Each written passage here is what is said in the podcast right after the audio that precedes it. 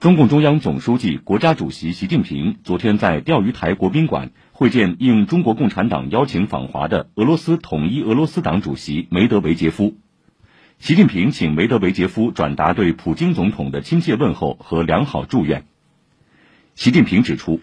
过去十年，中俄关系经受住国际风云变幻的考验，始终健康稳定、高水平发展。中俄发展新时代全面战略协作伙伴关系。是双方基于各自国情做出的长远战略选择。中方愿同俄方一道，把新时代中俄关系不断推向前进，共同推动全球治理朝着更加公正合理的方向发展。习近平表示，在乌克兰危机问题上，中方一贯按照事情本身的是非曲直决定自己的立场和政策，秉持客观公正立场，积极劝和促谈。